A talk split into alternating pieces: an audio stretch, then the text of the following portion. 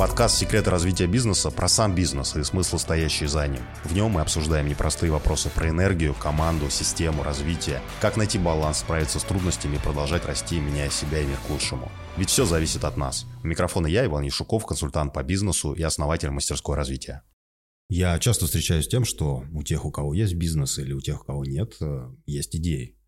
Классные идеи, которые им нравятся, которые вдохновляют и зажигают, но дальше первых шагов, дальше того, чтобы рассказать о ней, а, поделиться ей, обсудить идею, часто они не идут. И часто они не знают, а что делать, с чего начать. Есть классический способ, как проверить и запустить идею продукта, которым хотел бы поделиться. Он опробован, проверен. Эм, про него, например, я рассказывал в Высшей школе экономики, где выпустил больше 200 менеджеров продукта разного уровня. И он состоит из нескольких простых шагов. Шаг первый. Э, надо сформулировать вашу идею как гипотезу. Например, мне кажется, что люди будут покупать замороженные апельсины, потому что м, летом они захотят попробовать замороженный апельсин, насладиться вкусом, соком и так далее. Затем нужно пойти к вашим потенциальным клиентам, тем, кто похож на них, и понять, что у них реально есть боль что они реально испытывают жажду, испытывают голод, испытывают вот эту а, потребность а, в том, чтобы чем-то чем-то забить жажду, что-то съесть в жару и так далее. И дальше нужно проверить механизм решения, как ваш замороженный апельсин, или что бы это ни было, может решить их а, боль, решить их проблему, какие там будут возникать барьеры, например, его не просто удержать в руке, он скользкий, или странно вообще такое пробовать даже. Какие будут сопротивления, а что будет наоборот привлекать. И здесь важно это сделать самому, можно привлекать агентство, ресерчеров, но очень важно на первых этапах погрузиться и найти боль. Боль, она проявляется тем, что как зуб. Если у вас болит зуб, то вы сначала не спешите его идти удалять или лечить, пока он не начнет вас доставать. И вот у клиентов то же самое. Часто мы идем с продуктом на рынок, который еще не созрел. И для этого нужно очень много денег, очень ресурсов, чтобы... Очень много ресурсов, рекламы, ну, больше миллиарда, чтобы его раскачать. Когда рынок зрелый, то это самая, та самая классная точка, когда еще не так много конкуренции, но есть уже спрос. Это самый классный момент, чтобы выходить и спрос это реализовать. После того, как вы поговорите с клиентами, можно составить описание продукта, а, базовый, один, самый важный сценарий решения, как именно вы будете продавать, предлагать, например, замороженный апельсин клиентам. Как это будет происходить, откуда он будет, будет доставляться на место, как будет упакован, как его можно употребить и так далее, с кожурой или без.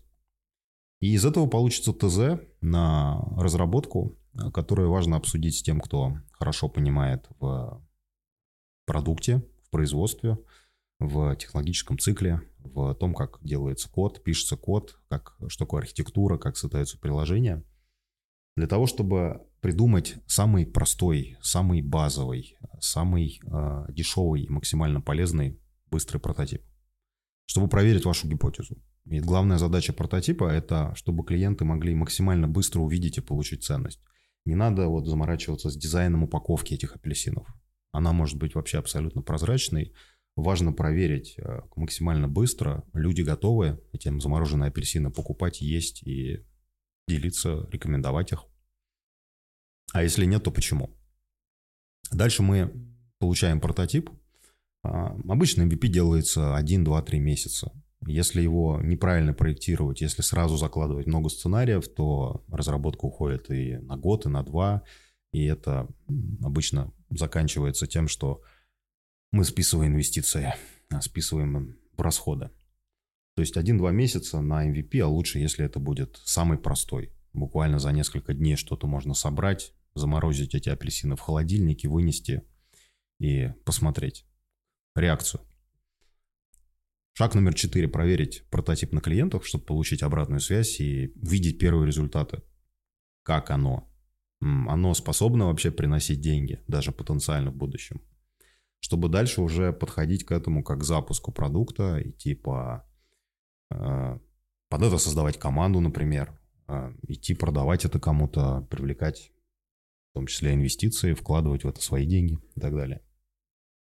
И если смотреть шире, то всегда есть определенный рынок. Всегда есть э, рынок, например, B2B, где есть компании, которые что-то покупают и платят деньги. Есть рынок B2C, есть B2G и так далее.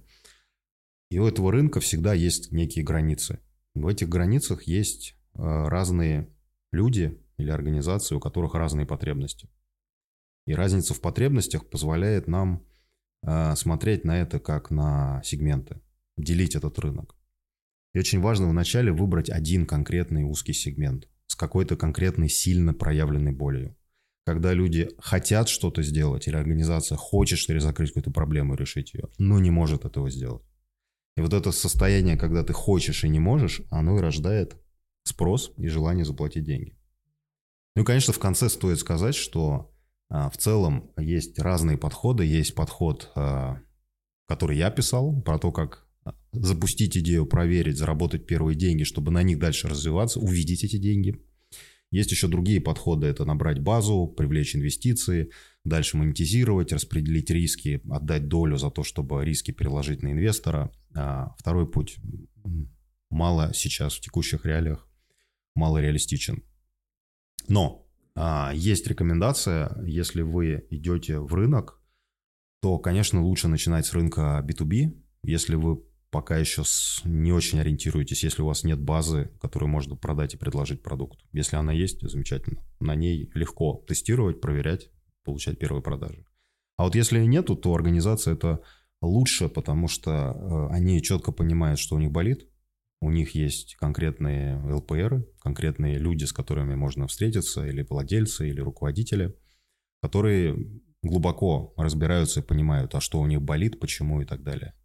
И даже если вы придете к ним с проблемой или болью, которая не совсем у них есть, то в процессе разговора они могут вас навести и привести к другому продукту, который им будет нужнее, важнее, ценнее.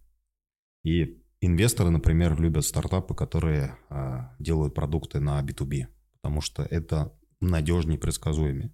Вам проще гораздо в B2B сделать продажи, вам проще там планировать потому что в B2C э, может неожиданно наступить э, значительная конкуренция, которая смоет вас рынка. А, слишком большой риск э, в обычном рынке, да, обычном потребительском рынке а, встрять с дистрибуцией или с производствами, поставками и так далее, маржинальностью, всем остальным. Поэтому, если вы ваш продукт и подходит и для B2B, и для B2C, для организации, для частных лиц, то, конечно, лучше начинать с организации. Желаем вам удачи в реализации ваших идей, в том, чтобы сделать первые шаги, первый раз или уже который раз, под это собрать хорошую классную команду и сделать что-то интересное и полезное для всех нас. Это подкаст «Секреты развития бизнесов», в котором мы обсуждаем сложные вопросы про рост, энергию, команду, систему и смыслы. Как использовать лучшие стратегии, чтобы расти, меняя себя и мир к лучшему. Ведь все зависит только от нас.